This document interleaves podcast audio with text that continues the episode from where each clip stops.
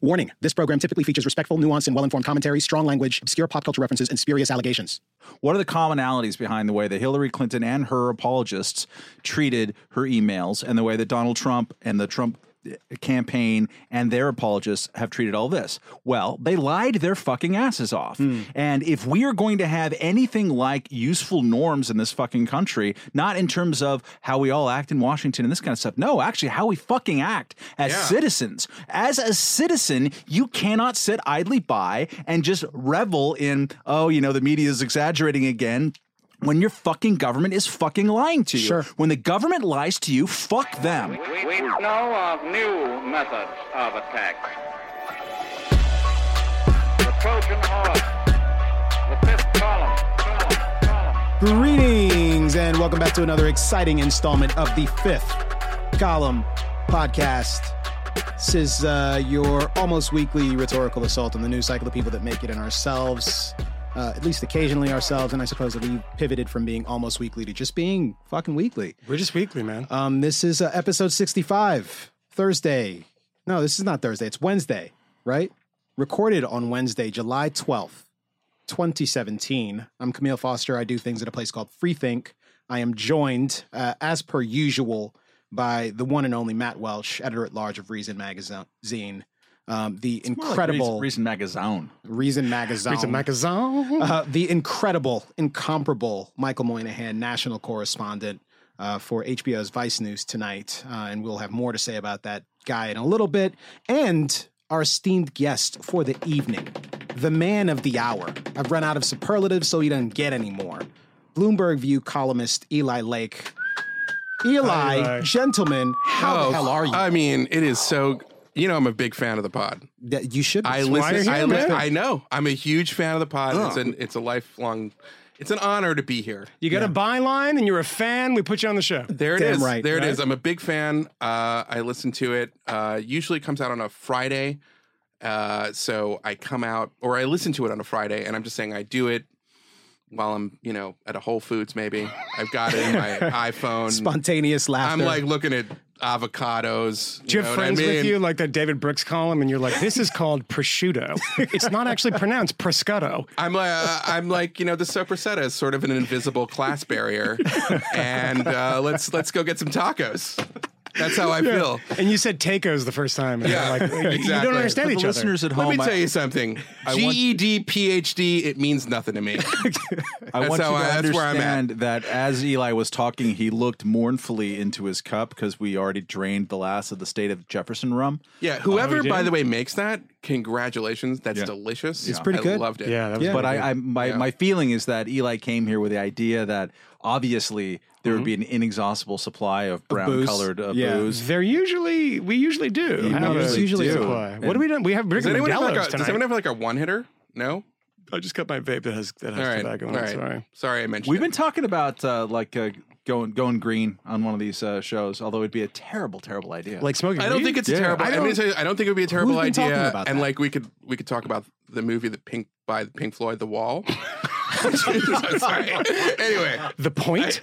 yeah, exactly. I- uh, I wanna talk about- dude. There's a beverage here. Anyway, Well, well, Eli, I'm, I'm delighted you could make it. Why I'm are you? Uh, psyched to be here. Why are you in New York this week? um, winning an award from the Algemeiner, which is a terrific website that uh, provides views on Jews in the news, and um, I am winning an award with the great Bari Weiss, who is now at the uh, New York Times, who just moved over from the Wall Street Journal. Uh, so that is tomorrow in New York City.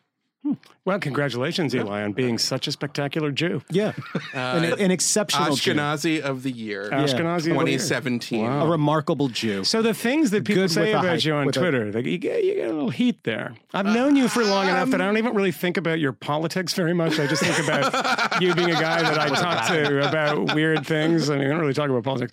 Um, and uh, and uh, you know, the, the, the accusation always is that you know you're the mm, sort of you know Zionist cut out, cut out. yeah, the cut out for the Israeli government party. yeah, Likud party. Now, I think this seems to confirm all that. this is the Bibi Netanyahu Award for spectacular Jewry. Uh, you know, Netanyahu Oh is uh, is too much of a This is the sellout face. for me. I know. Um, Yeah. I feel like to use a Yiddish word, we're all mishpacha here, so totally. Yeah. it's okay. No idea You know. And to use a agreed with Ca- it, you know Camille like sort of use a Camille word. I'm okay if we code switch. yeah. Oh, There you yeah. go. Although that wouldn't be a word, that'd be a phrase. Would I'm it? Be a Correct. Yeah. Yeah, All right. That's okay. Wrong again. You know, we all make mistakes. I made a mistake in mm. my intro. I neglected to mention one Anthony Fisher. Oh, yeah. uh, who is also Fish. here, our, our our very good friend, our co-conspirator, who is uh, directing and producing. And this week, we've actually granted him uh, a microphone, so Oh, we did? he may occasionally chime in and say things, but hopefully, uh, hopefully not too much. Big fan because of he's uh, Fisher. well, he still hasn't walked back the whole uh, Holocaust denial thing. I know, it's So we're, so we're working on it though. It's uncommon. But we don't really- I we don't wanna- wanna talk I about just want to point out that I think his wife's Israeli. Um, just for the record. Uh, we gave him a mic. How come you didn't consult me about that? Uh, you weren't here. You were an hour late. I'll be Dude, uh, you're eye kid- in the sky, and I'm working on my 10,000 word rebuttal to Moynihan's uh, spurious allegations. right about the Holocaust. That actually came about from Auschwitz Cam- existing. It sort of came from Camille, by the way. And he's, I said Belsen, you said Auschwitz. But I, I have to say though that you know you're telling me that I would have been informed of this had I been here 45 minutes earlier. I, and Anthony's in the room. I can't really object at that point. no, I actually see what I'm said saying? 60 minutes earlier, not 45. I saw you try to walk that back and reduce it. Is it official on the updated uh, fifth column bingo board? Is Holocaust denial in in the first five minutes? Is that One would hope. I mean, if, if, you probably shouldn't put it on there because that's like hitting from the ladies' tees. It's just a little too easy. I mean, we do it so much, and it's like you know, the more horrible the reference, the funnier the joke. I've always been. There's a great. I actually watched. What this about very- Holodomor de- denial? Oh, oh, wow, that's very a Ukrainian reference. As some some people would out there would maybe understand this. That's maybe the name, the Ukrainian name for the the famine, the the, the Moscow induced famine. We'll talk about Moscow too. Um, but I just a random um, recommendation, by the way. And sometimes when you give the random recommendations, especially if they're not books, because that involves you know payment, uh, Amazon investment, etc. I watched something the other day about comedy that I'd seen before. And it's the great Jim Norton, who's very, very funny. And he debated Lindy West, who apparently now has a column in the New York Times. She's the uh, feminist writer, and she wrote a book about, um, you know, being fat shamed, I think, recently. Is the uh, column called "This Is Not Normal"? Sorry, uh, maybe Go West. because that that that that sums up like half the New York Times editorial. This is not normal. So Matt, Matt is looking, just shaking his head. But so he debated her on W. Kamau Bell's show that he used to have on FX. And it was a there was like a kind of cut down version for for the show, but there is a 17 and a half uh, minute version of this debate, and it's about the appropriateness of a certain type of joke, and it, it starts with this: that she got they got in some fight about rape jokes, and it is incredibly smart and interesting, particularly well, um, exclusively from Norton, who is deceptive in some ways because he has this kind of like you know outer borough accent, and he is so whip smart.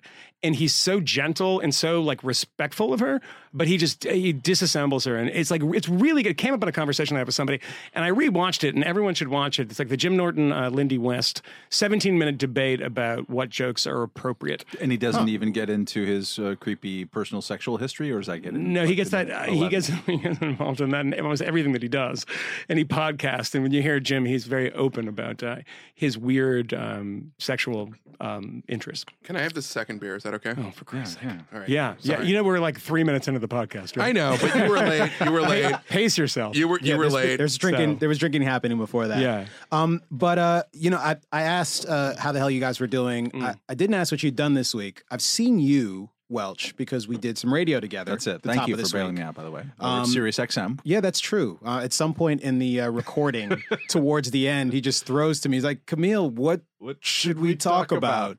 uh, and of course, I just talked about Bed Stuy because I ain't got nothing else to talk about uh, except Bed Stuy. Good segment. It was but, good. uh, we talked about it's- it- that's- gentrification. This We'll is the day. this is the horrors of uh, of the uh, the yawning maw of radio. You Yeah. host for three hours. Well, you got to fill the space. You've got to always fill the space. Yeah. And there's a moment when you blank out. Well, It's, I also get don't know what's like topically appropriate for that particular program, so I didn't want to reach for the wrong thing because we all, we never run out of things to talk about here. no, True. we go way Um, too long. But this is also true. But I've also seen you, Yeah, Moynihan. Yeah, we saw and each I other on saw Monday. you Yeah. at your star-studded Yes. premiere for Yes. the Vice HBO feature documentary. Mm-hmm. in which Michael Moynihan is the host. Yeah. Um, it is called The Lord of the Rings Passion. It's called The Lord in Disarray. It's about the Little Lord Fauntleroy case from 1948. No, it's called uh, World in Disarray, and it's based on uh, Richard Haass's book.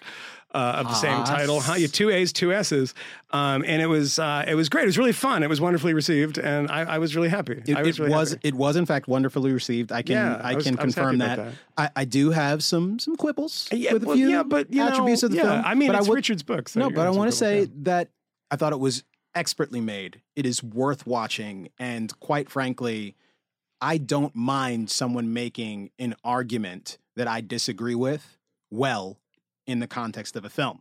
Um, I, I would say I this, I- I would- I would it say this, uh, on this podcast Sure. and me not getting the last word. I think Sure. most people, not most people, I think people who listen to this anyways, are capable of making their minds up. But I wanted to say people should go watch the damn thing because it's great. I mean, folks were in the room. The room was filled with people who are not foreign policy experts, and I never heard Oh. Tim anyone. was there, I saw. Well, I'm, I'm just saying that there were a lot of strange. there were a lot of people who weren't. Yeah, like sure. Fab Five Freddy. Yes. and I did not he's not a hear a, foreign policy single expert? person I'm say sorry. this was too long. I talked. Fab to, Five Freddy's a big NATO guy. uh, anyway, anyway, um, I talked to, he said he'd personally defend Tallinn. I was like, wow, that's impressive.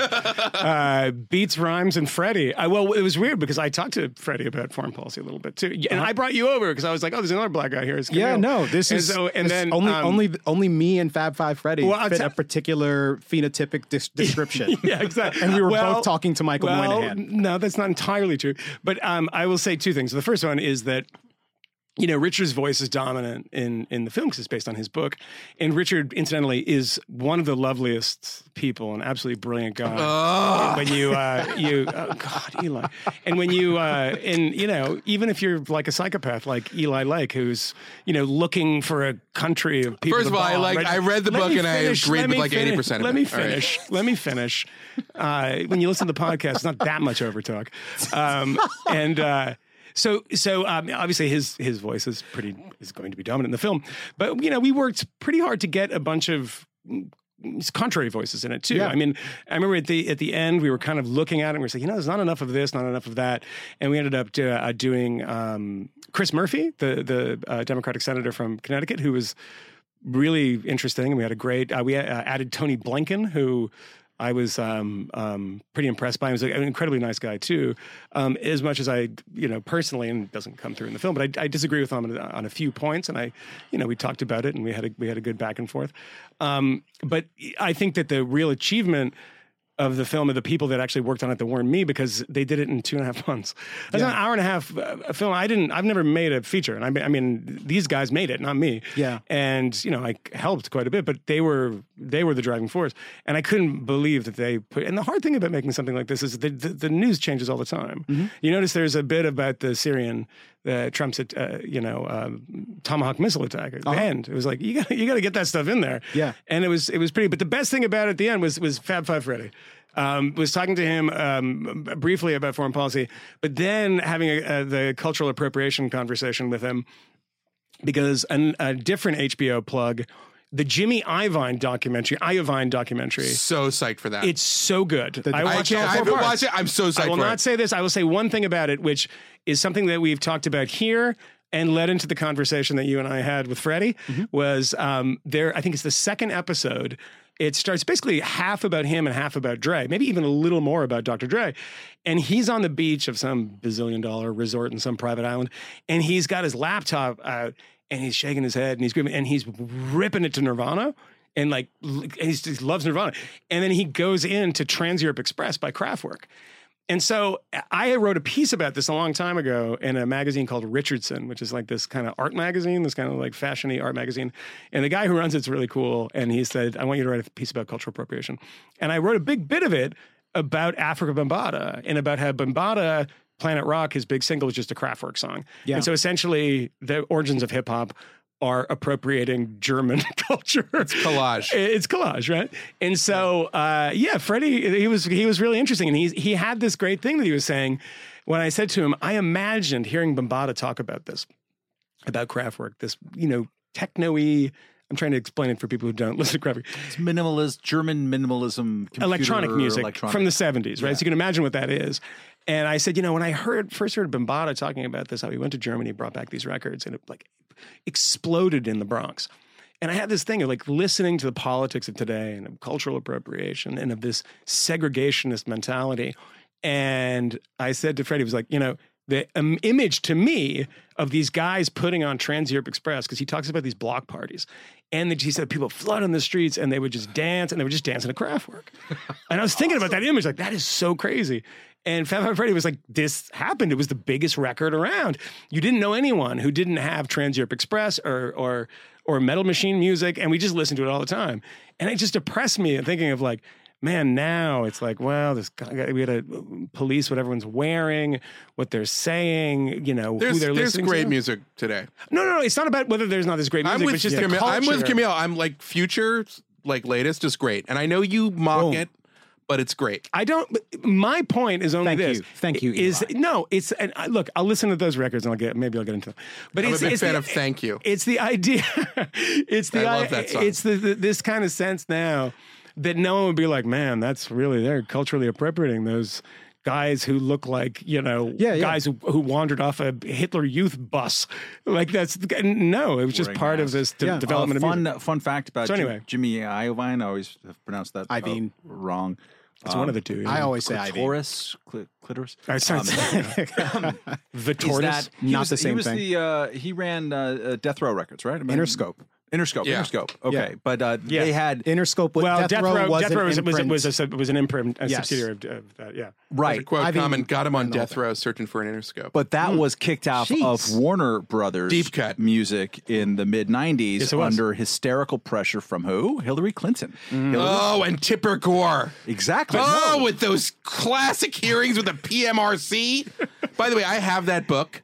Like We're the losing Tipper Gore book. subscribers. We're I'm losing sorry. subscribers Yeah, I'm right gonna, now. I'm gonna, I'll, I'll get off. I'll just say that in the little documentary, tangent. you'll notice that uh, Hillary Clinton is not mentioned, but in the documentary, there is a pretty good summary with a few political figures kind of excised from it. It more focuses on Bill Bennett, by the way, but um, uh, who's equally uh, a shithead in this. But there's a great bit about uh, the guy at Warner Brothers who basically was tasked, brought in and tasked with getting rid of all that stuff and about the fight that that that happened. And then, of course, you learn in it, which I had known in the past and forgot that uh, Suge Knight is the I think nephew of Dionne Warwick.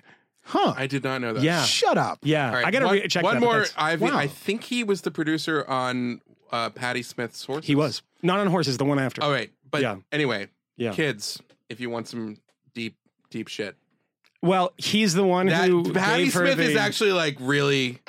Well, he's the one who said, "You want to hit? Uh, here's a Bruce Springsteen song." Yeah. And also the same with uh, Stevie Nicks, who he was dating at the time. Said, "You want to hit? Here's a Tom Petty." Well, song. look, I, I want to keep this music Go going. I also Go ahead. want to Let's- know let's do- let's do whether, politics. Let's whether do what we do Eli well. prefers Hendrix to uh, Future, but we will have to find out a little bit later. Okay. There is something happening with some guy named Junior. Um, and we actually received an email about this from from someone who uh, who is out there in, in fifth column fandom. Hopefully, they're still in, in fifth column fandom. They were very polite in their emails. A, kid by the name of Beckett. Uh, Beckett describes himself as a uh, Bernie Sanders liberal. And uh, is also a huge fan of this podcast. It was a very nice email. Yeah, he appreciates Yeah, how fair thank we you, are. Beckett. Um, he also uh, he also was careful to share both the shade and shape of his genitalia, which I appreciate. I mean, if you're gonna email me, just describe it in words, Did he do that? but don't share a picture. Well, he said just I'm a a, white I'm a male. white male, which Oh, I- don't. Oh. I, as I as I told him in the email, it is unusual that we live in a world where people feel it's necessary. I to do literally that. thought he sent you a dick pic. no, no. or a dick to I, script. I understand. I understand. But but, lesser but I want to. I just want to underscore that that is essentially what you're doing when you do that. That's a good point. People who send me notes, hey Camille, I really appreciate the things that you say about race, but you know, as a white male, I sometimes find it difficult. What does your penis have to do with this? this is so strange. Is it? Why- Is why it do you also think large? People's only their penises. At any rate, no. I'm just saying, as a white male, I know that it's a penis that you're talking about. This I doesn't matter. I think, by the way, that some people would you're disagree with you on you're that. As a white male trapped in a white male body. Speaking Sorry. of speaking of white males, um, but but he sent me the email not only to discuss his genitals, but specifically to discuss a different sort of genital. Uh, Mr. Donald Trump Jr., who apparently is ensnared in some sort of scandal, which is unsurprising for this administration. Um, but Beckett opens his email saying, Can't ignore it anymore, boys. Time to drop the hammer. I understand your desire to stay out of partisan politics, but this story is a whopper. Gentlemen, uh, we uh, we find ourselves faced with uh, something something pretty interesting here. As of Sunday of this week, the New York Times breaks a story that this previously unreported meeting uh, with Jared Kushner, Donald Trump Jr., and at the time then campaign manager Paul Manafort meeting with some high-ranking Russian official about things we don't know. Five days later, uh, we are talking about possible charges being filed, uh, emails being disclosed by one Mr. Trump, who, after a series of increasingly dissimilar explanations of Yeah. what the hell was going on, we we also know that as just fucking lying. Yeah. Um, we've discovered that he apparently had a meeting, took a meeting with someone who was offering him the support of the Russian government, seemingly, and incriminating information about Hillary Clinton for use in the campaign. So I ask you, gentlemen, is this in fact the smoking gun? Is this in fact the story that we have been waiting for um, all along? Uh, as the as the New York Times seems to. I think uh, before we get to? Eli in this, because Eli wrote a column about this today, which is very good for for Bloomberg. Um, I think the three of us have to defend our honor in some sense. Uh, Beckett is a lovely man, and I like he was a lovely email, and I'm really happy he listens. One thing I, I want to clarify slightly is that is that you know we've talked about this quite a bit. I mean, Mm-hmm. the Russia stuff is is so much so that I think people have kind of complained about it, you guys, and we've talked about it. You know, No one's ever Russia. complained officially. No one's a fan of Vichy, but Yeah. you know we've sensed and we're like maybe not Russia tonight, maybe not Russia tonight. And I think that Matt and I and you know you too. I think that there's been a a sort of never a credulousness, but definitely not a dismissiveness either. But I recall, and maybe this was something that was in some fever dream of mine, but I recall talking about this and saying that if there is a investigation here, actually I remember distinctly talking about this that these people it's not CNN you can't blame CNN it's not it's not the partisan media et cetera Obviously the FBI is not wasting people's time by just following up stupid leads. There was something there and I think that I said that and I think we talked about that in the past. That said it doesn't mean because you know we ring this bell today and i believe exactly what you believe in this this is sort of a big deal right? That all the previous stories amounted to much. They didn't. And I know a lot of people who who who left, right, and center who believe the same thing. I haven't seen it yet. There's a lot of smoke, not a lot of fire yet. So I think skepticism, by the way, is, should be your default position, especially if you're a journalist. You should add, and I'm not saying that we're journalists in this context, but skepticism is not, you can't have too much. Uh-huh. You should always have a lot of skepticism and then they chip away at it. It's not skepticism to be Sean Hannity. That's being a sycophant, right? That's he's not being skeptical. He's being hyper partisan. And I think that we've been very skeptical on this show because it hasn't amounted to anything. There's been a lot of very suggestive things. And I think it's also very important with um, certain elements of the media. I don't believe in talking about the media, the media, the media. And I think we probably do it and we all kind of slip into it sometimes. But I don't think that there has been a concerted effort by people in the quote unquote media to just hang Donald Trump. I do, though, think that there's a lot of people that are so excited, and I've actually seen this with friends of mine, uh-huh. to potentially, you know, de, you know, dethrone the emperor, that they do get ahead of themselves quite a bit and say, you know, this is this is so suggestive, and you know, talk of impeachment and now treason and things like this. It's not new to this week in this story. I've been hearing this since January, which means in a week, two weeks, three weeks, Yeah. in this what I think is a is a destructive and, and, and horrible presidency so far, and I suspect will continue to be so. I- You know, I just didn't see it. That I was like, you know, let's have a wait and see and be skeptical about everything. That said, this story is really something else, isn't it? no, it's it's super it's super interesting. I um I should say candidly, and perhaps before uh the the two of you weigh in, um I am still like deeply skeptical about most of the rest of the treasure trove of things that we've been mining, um, because I think that there is a tr- there's a profound dissimilarity um, between this particular narrative, this particular story, um, and most of the rest. Um, and we can we can talk about it because I feel I feel uncomfortable saying any of that. Um, absent uh, substantial qualifications and uh, I kind of I kind of don't know what you're talking about. as well. Yeah. So at any rate, we'll come back to that. We'll come back to Camille's uh, contrarian take Knee-jerk. on this. It's not. It's not knee jerk. Obfuscation. It's not knee jerk obfuscation. I don't work for the Trump administration. I work for me. Um, so Was that a last minute code switch? No. so. I'll work from me. no, if it, if, it, if, wow. it, if it was, it's innate. Um, but Eli Welch, Eli, I know you wrote a piece about this. Matt, I don't know if you've done any work today. You're wearing a Hawaiian shirt. Um, That's more of a Cuban oh, you're right. It is more Cuban. kind of thing. I suppose. I want to hear from Eli. Eli, what do you what do you make of this? Share. right, first, can I do my snarky joke? Okay, so you those never have to ask for permission okay here. So for those uh, older listeners who might be familiar with the great 10cc song called "Dreadlock Holiday," Oh, yeah. I will just say I don't like Russia. I love it. Anyway, um, I don't like collusion. I love it. Anyway, um, because the email, he's like, I love it. Yeah, I, I love, love it. it. It was great. I Yeah, love it. Let's do it. Love it. like, Yeah. um, I love it. Later this summer. Yeah, I love it. Well, yeah, I will a good just time to okay. drop, so let me just preface by saying that there were two things that always made me because I'm with you guys. I'm skeptical of a lot of the uh, breathless hyperventilating on this. Uh-huh.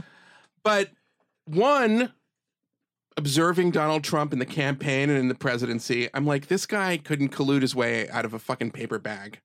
So hmm. that's the first thing. Like, I'm, I didn't think he could pull it off. And B, if you really did get serious aid from the Russians, why wouldn't you sound like John McCain on Russia? Because it's free. Nobody expects presidents to do what they do when they get elected on foreign policy as they campaigned. Yeah. We know this for, I mean, we've seen this time and again. Remember the speech where knock the world's 911 from Condoleezza Rice at the 2000 convention? So why didn't, if you got, if you were getting significant help from the Russians and you wanted to keep that a secret, why not, you know, go hawkish on Russia? Mm. Um, which would seem to be sort of minimal subterfuge that I would do if I was involved in such a thing. And then I'm like, well, okay, Donald. So, so th- those are the, my my caveats. But at this point, the significance here is not. First of all, when Democrats say it's treason, they need to read the Constitution. That is so over the top, and they would never tolerate that if the shoe was on the other foot. Second of all, we don't even know if it's collusion because according to everybody in the meeting and their first stories on this, when they their first statements, they say that no information was proffered. But this is really significant because it puts the lie to everything that the Trump people have ever said about contacts with Russia and everything else. Uh, it's in black and white. We can read the email that Don Jr. put out on Twitter right before the New York Times was going to publish it. And it says, hey, this is some high level shit from the Russians. They're trying to help your dad. You interested? And he's like, I love it, especially later this summer. so, but but Um, timing but timing matters right i mean this so Right. so let's so let's put Yeah. this so let's put this into some broader context i mean the this email that don jr gets the first contact is june 3rd 2016 um, this is sometime before the hacks were to have occurred. This is certainly sometime before anyone has suggested that the Trump administration was actually engaged with Russia. It has certainly been the case that there had been a lot of criticism of candidate Trump running for office saying kind and generous things about Vladimir Putin, but no one had yet made any sort of bold assertion, and it certainly wasn't being reported ad nauseum, that the president was in cahoots with the Russians. So this is important. The second thing here is the sort of the, important. the- the- well, I think it's I think it's important in the sense that it's just true. Um, the second thing that I'd say is there is a set of a set of stories or narratives that we've been exploring. Um, they involve Paul Manafort, Mike Flynn, characters like that who are high ranking Trump uh, associates and campaign officials who have some sort of connection to the Russians, and in some cases had actually been talking to Russians at points that people Been didn't expect working them for to, Russians. and working for Russians in, In the the- in the past. case of in the case of Manafort, in the case of and Well, yes, and, and is true. also, I mean, Mike well, Mike Flynn had taken got- money from yeah, Russia R- today. The RT company. But there is but there is a substantive difference between Don Jr. getting an email from someone who he knows, an associate, who says, "Hey, would you A like to bread meet?" lover. Who says who says, "Hey, would you like to meet this particular Russian person who would like to give you some information about the the Clinton campaign?" And he responds enthusiastically, "Yes, absolutely. I want to know about their criminal behavior Min- minutes to the later. extent this happens." Minutes later, yes, and carbon copies Manafort and Kushner. This is this is problematic. Um, that the meeting happens, right? We know that they showed up. We know what happened in the meeting. We can't know for sure. The only thing we have to go off of is what they've said, and they've proven to be fucking liars. So they could be lying now.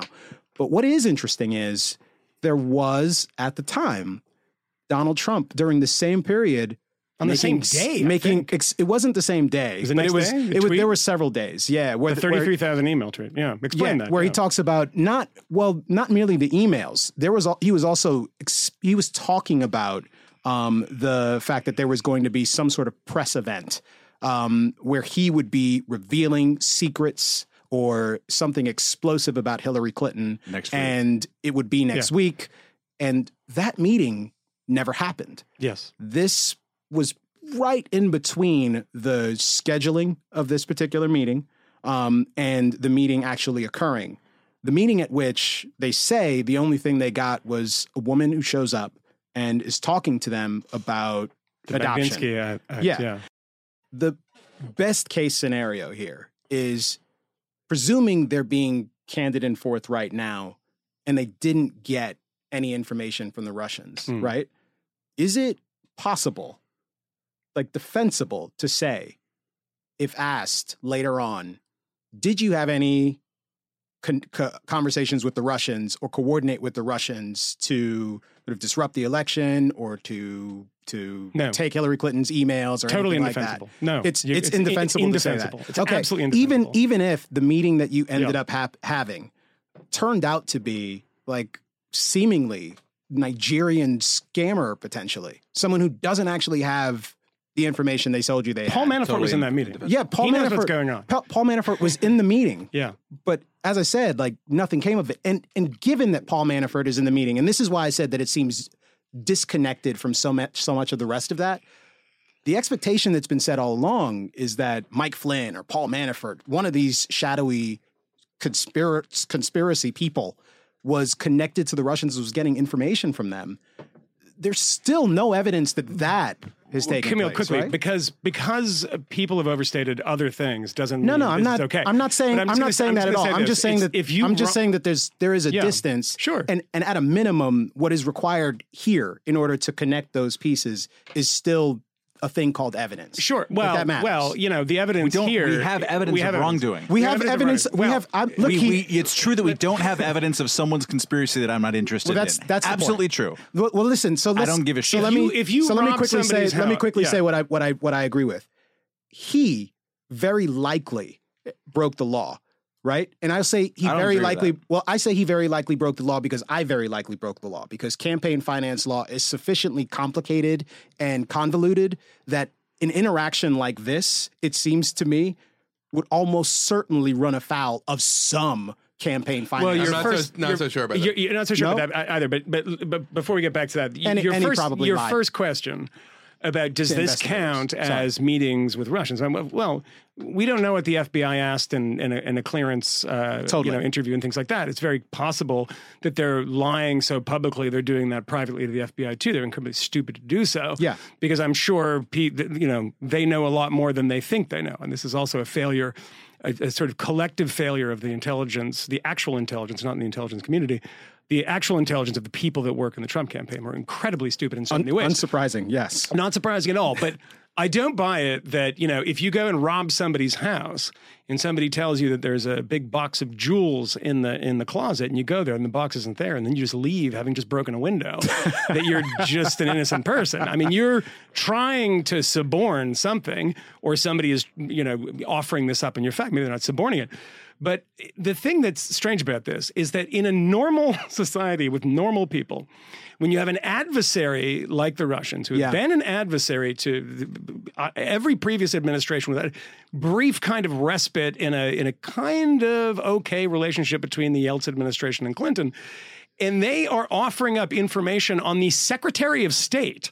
God knows no one asked where this comes from, how they obtained it. One would presume if you had half a wit about you about Russian intelligence and the FSB and the GRU and how how they get this stuff, I want it because I want to win, and, and it would be especially good if it was late in the summer when the campaign's really heating up. Sure. we know exactly what they're doing with it, with it, or what they want to do with it. I think that what maybe you would want people to do in that situation. When the Putin administration, which is a repulsive ratbag administration in almost every way, says that, and we know there's nine cutouts. This is a classic, you know, scenario of cutouts. You call the FBI.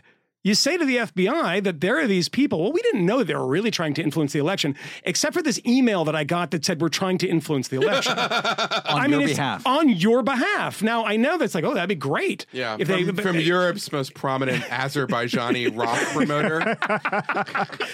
That's You look at this guy, by the way, Yeah, yeah, and it's right. like he should be. He's like wearing a sweatsuit. Yeah. I mean, he's like the the classic porcine guy, like you know, with the coke thing around his neck on a chain, and he's like, "I get to the peoples. Come on, we'll have a party." It's like, first of all. Why are you listening to the people? One is like a pop singer in Russia that you did a television show with. The other one is this, yeah, Azerbaijani music promoter, and then some lawyer uh-huh. who's like a cutout for for for the Kremlin and says we're going to give you all this information. The fact that your ears don't prick up and say, first of all, maybe something else is going on here. this is that's Can what I- I'm would do. Can I, That's can what I I'm saying. muddy, It's let me let me Yeah. let me muddy the, muddy the waters. please. We know, according to everybody in the meeting, that they talked about the Magnitsky Act sanctions. Yes. And I don't want to get too deep on that, but those are very important sanctions because they punish people who murdered and tortured an anti-corruption lawyer. Bill Browder's lawyer. Exactly. Yeah. But who really has clean hands? No, no, no, no, no. But, no, but I'm kidding. That's a joke. all right, yes, of course. That's a joke. I'm referencing I know, I know, Trump with I know, right, O'Reilly. uh, Trump. Okay. Yeah, no, I know. But I can never tell. Here's something interesting. this woman who was spearheading the American campaign to undo those sanctions Yeah. also worked with something called Fusion GPS, which is the Oppo research firm that produced the Donald Trump dossier that got the media all a Twitter, so to speak, Hmm. uh, way back in December and January. How do we know that, by the way? Uh, they've acknowledged it. They've said that they worked for Baker Hostetler, which was the law firm that was employed to work for a holding company for one of the one of one of the companies that basically was being prosecuted by the Justice Department for laundering money that was stolen in this huge tax fraud case. Mm. And so the people that brought you the dirty dossier on Trump also worked to discredit the memory of Sergei Magnitsky, Bill Browder, and tried to undermine the Magnitsky Act that was employed by the Democrats. Do we know, and a question about that, do we know that they l- worked with the company or actually on the dossier? Is First, it no, no. Fusion GPS worked with Christopher Steele, the Yep. former MI6 agent, to produce the dossier.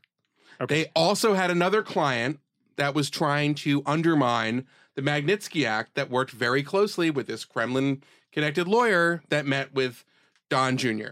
And then just to make it more weird, and uh, this hasn't been followed up too much, but the Wall Street Journal had some reporting on this a couple of days ago. Um, that apparently there was some communication in Trump headquarters, uh, feeling out like, "Hey, what's our deal uh, post this meeting? Right. Uh, what's our deal with the Magni- Magnitsky Act?" So like there was uh, there was some Some reported- conversation I don't know it. how much of that has been confirmed. Yeah. Go go look it up. Uh, for me, it's they. Uh, this is not okay. As Michael says, that what you do in this situation is you, um, you know, take back the the the email or wh- or whatever. You go to the authorities. They did this. Uh, it was the Al Gore. Uh, they got a, a a big Oppo file on George W. Bush in 2000, I think, before one of the debates or or uh, there, and they immediately reported it. This is just kind of normal, and it's not as if we don't know in 2016, even if you are uh, campaign riddled with D-list, you know, fucktards uh, as this is. And I know we can't say that anymore, but this is We can't say that anymore. Is that I been think a- I think that's uh, we can't. oh, I thought you meant like. w- Oh, you're you're saying it's insensitive. iTunes or something.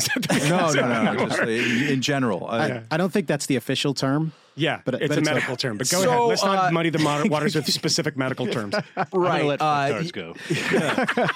Thank you, Fisher. First chime in from Anthony Fisher. uh, It's important. This is an important matter.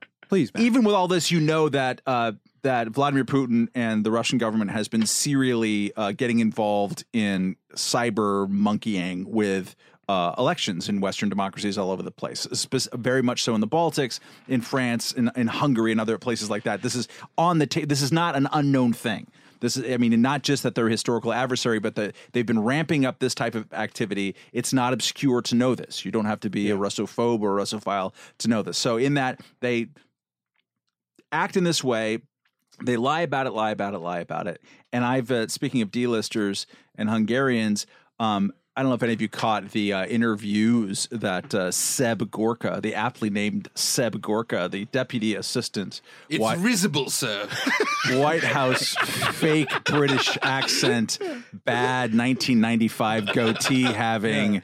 Uh, quasi academic uh, goes on there, and he was asked point blank on CNN, um, uh, just straight up, was it a good idea uh, uh, here uh, for Don Jr. to meet with the Russian lawyer? What was his response to that?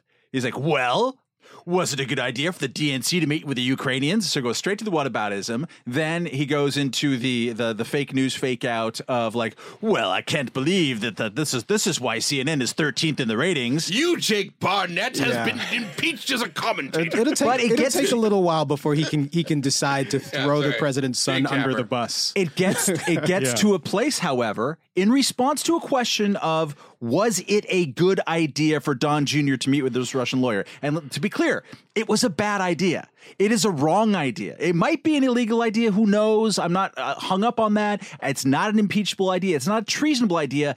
But it is a shitty, shitty, Yeah. shitty fucking thing to do. It is. and you and it's disgraceful. Uh, and so uh, uh, Trump, uh, uh, Seb Gorka, uh, said it was perfectly fine because Trump Jr. was a private citizen. Uh, and also digging for dirt is quote what political campaigns do. Um, so it's all totally fine. It's it is it is interesting and illustrative to see the different styles of apologetics because this is going to be with us from now on. This story, which uh, I think provides some fire where mostly there's been smoke, just Yep. the fire of Yeah, yeah. intent. No, it's not nothing going else. anywhere. Um, This this story ensures, along with the fact that there is an investigation uh, from Robert Mueller, that, that that's it. That we're gonna. This is going to Yeah. be the the first You know, and, and to the email that's that kicked off this this segment here is Uh-huh. that uh, to the guy, the guy emailed us, and it was, you know, the the one that I, I guess it was always attributed to John Maynard Keynes, and I th- I think it was Paul Samuelson who actually said it, but that famous quote of like, you know. Uh, somebody accused of being a hypocrite. You know, when the facts change, I change my mind. What do you do, sir? Um, and that's and that's I think what's happening here is that I mean I've been slightly skeptical, uh, despite the fact that I'm very very curious of what a lot of this is about. It's, I'm not it's dismissing it. important to say skeptical of what though. Yeah, well, Yeah. I, I, I mean- I've I mean, been skeptical of what, and I've been skeptical. you're- I've been skeptical of the intensity of some of the coverage, Right. And I've seen people desperately trying to. To, which, by the way, is not a bad instinct. I mean, if you keep digging, you come up with stuff like this. I like I, if if that skepticism and anger and desperation to overthrow the crappy regimes was was actually you know uniform across across uh, administrations. I'd be happy to. Everyone should do that. That would be wonderful, I think it's good that, that that people are going after Trump this hard. Yeah. He's the president. He should be. He should be. You know, gone after this hard. Of course, the d- elements of dishonesty and overblown stuff. I mean, that stuff usually fades out. But what you said, Matt, is interesting. Is that I I think that the Gorka thing is. You're right. Is it going to be one of these kind of stock responses. I- I- at least whataboutism got you on your heels and got you arguing about the bombing of Cambodia, right? At least that. At least there was some sense and some intelligence in it. You said this about Gorka. I haven't been um, watching cable and news in the past couple days because you know I value my free time and my sanity and I and and I saw this today um possibly one of the dumbest people to ever be on television. It was almost like you know he wandered off the bus of his lacrosse team. Eric Bolling, um, mi- the man missing uh, three buttons. Hashtag MAGA. I think yeah, the Bernard Henri Levy of stupidity. Eric Bolling. my I quite like him. he's, he's not bad. He's, He's not, right. he's not bad. He's It's got- all right. He's got, he's got a nice shirt. Gen- generally, all been, generally, generally been very nice to me. Uh, yeah, I know, I know. This is know. not Camille saying this. Um, Eric No, Bolling I doesn't try to- listen. I He's too busy uh, putting flag pins on his underwear. But lots, but lots of other people do. I save my ad, ad hominems yeah, for yeah, other yeah. people. No, but, I- I'm gonna go for. I'm gonna go. shift from ad hominem go for to it. add awesome criticism. I, Here I we go. expect, I, I expect nothing less from you. So, so Eric Eric Bolling uh, today was like, ah, this don't, just, it's crazy this story. So I wanted to read the pull quote. This is a quote from from his uh, rant, which makes him millions of dollars a year. And, and can I'm I'm sorry, just as a throwback to a previous episode, Yeah. are you going to do this in Vice voiceover? Uh, Yeah. voice. This is a liberal media witch hunt. A witch hunt not seen since Salem, circa 1692. since the election, the liberal media has been accusing Trump of colluding with the Russians. They are totally invested in that narrative. Turn your fucking ringer off, Eli. Completely invested in it. The problem is their investment is going belly up. Now, there's probably 300 words in there. Nothing, it says nothing. It's just like liberal media, liberal media, liberal media. For six months, the liberal media has delivered what they call bombshell after bombshell. Well, guess what? Bombshell after bombshell has fizzled out like a wet bottle rocket. Yeah. Uh, so, but the liberal media keeps on hunting for those witches. Well, they damn well should. You know, your campaign manager worked on behalf of a scumbag dictator who is shooting protesters in Maidan Square. Maybe there's something suggestive about that. Can we not blame the Trump administration, at that point, the Trump campaign, for bringing on all of these dirtbags with dirty connections and then, you know, taking meetings with crooked Russian lawyers Can and should. to look for and pan for gold here and try to find some Hillary Clinton. And a half a dozen Hey man, just it's not a witch about it. hunt. You know what? There were no witches. Yeah. There is a meeting between between uh, uh, Don Jr. and somebody that was a cutout for the Putin administration. You know, also, I just add on, one man. thing. I don't need uh, the CIA to tell me that the Russians were trying to Sure. elect Donald Trump. You know what I'm basing that on? The fact that only Hillary Clinton and her associates' emails were released in the fucking election. That's what I'm basing it on. I'm using the powers of induction and deduction to reach the conclusion that someone was trying to elect Trump based on these hacked emails, which looked like it was the Russians. And yet today, even, redlining on the even today, Donald Trump again, and you see a, a lot of his supporters. James J. Carafano from the Heritage Foundation, uh, to his eternal shame, has been one of these people who have said it. The Heritage Foundation shamed themselves the Uh, entire time. Trump said today in an interview with Pat Robinson, Robertson, uh, Swiss Family Pat Robertson, uh, said that, well, you know, it's not, uh, you know, I think uh, Trump or uh, Putin wanted uh, uh, Clinton to uh, uh, to win because uh, you know I'm I'm much tougher because I'm I'm you know I I'm much tougher on oil and gas than she is. Like, Did you- Robertson then stop and say, you know, uh, the gays in 9 11 is an interesting topic. Can we get back to the lesbodians and 9 11? Do you remember that shit after 9 11? Where it's I like, do. I like do the, the towers were burning and he was like, we got to get on the air. We're going to talk about how this is the gay people's fault. It was Yeah. amazing. Anyway, No, continue. no. He also, uh, I think, said that uh, that there is uh, satanic content in uh, the clothes that you can find in thrift stores. I mean, it's sort Huh. of true. I mean, uh, Well, I Depending mean, on where the thrift store Satanic- thinking about it. saca- satanic content is actually quite difficult to get out of your clothing. I mean, I'm uh, multiple cycles. the, but I, uh, Laura Ingraham said uh, similar things. If you can't look at the world and understand the very obvious reasons of why Vladimir Putin would prefer Donald Trump, then you just shouldn't be commentating on public affairs. Okay, all right. But that said, Yes. the one thing that really grinds my gears is when I'm like, I'm on the social media and I see a Josh Micah Marshall or some other liberal talk- Professor, professor, doctor. talking talking about how we have to get so tough on Russia and isn't it a shame? Because I'm old enough to remember that when I was writing stories about how the Russians were targeting our diplomats and were, you know, launching sabotage operations and various things against our allies and what they call their near abroad, I was being accused of trying to undermine and sabotage the reset. And for the first term of Obama, the line was Russia's our friend, or we're working together on Iran, we're working together on all these other things. Please stop talking about how they do all these terrible things, and they have been doing it for years. I totally and agree. on- Obama shame didn't do anything about it. And totally- the Democrats need to just, you know, just Don't you live in Washington D.C.? I totally Eli? agree Yeah, with you, as you, as you know, and uh, just to give uh, to uh, ammunition to those people out there who uh, even this week has, have been calling me a neocon because of my. Uh, someone on, on Twitter said that uh, that uh, Welch and Reason are going against Ron Paul when it comes to Russia, which is a really great uh, concept. Like what? Thank God. I didn't. Thank God, by the didn't way. didn't realize Baruch that. Hashem, as but my people say. quick sideline thing. Having Eli in the podcast is not going to help your case. the one the one defense Sorry. of the one defense of the reset is that you had Medvedev there. So like you had a you had a new person.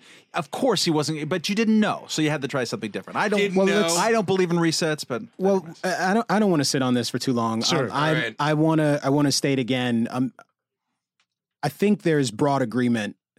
There's something very wrong with this particular interaction uh, with Junior, um, and it is certainly a good thing that it has been brought out. I'm reminded of the Hillary Clinton sort of multiple email scandals, uh, which all just eventually got conflated into one thing. Uh, the fact that she had a private server that hosted emails, and then the fact that the emails got hacked, and then emails were getting leaked, and no one quite knew what we were talking about when, by the end, when people would say Hillary Clinton emails. Um, Yeah, those my- her email. Yeah, and my strong suspicion. Oh, they, suspicion. we, but they probably Well, were, but they weren't released. We don't know. Yeah. My strong suspicion here is that, in fact, it's not even a suspicion, it's already happening. Um, that all of this stuff, and I think you're exactly right. I don't know who said it, but the story isn't going away. There is going to be serious investigation of this particular thing because there is evidence uh, related to this particular interaction. Um, I suspect this story will get conflated with all of the rest of the Russian conspiracy stuff and all of the where there's smoke, there's fire stuff will will sort of make it one contiguous whole Mhm. uh, in the minds of most people.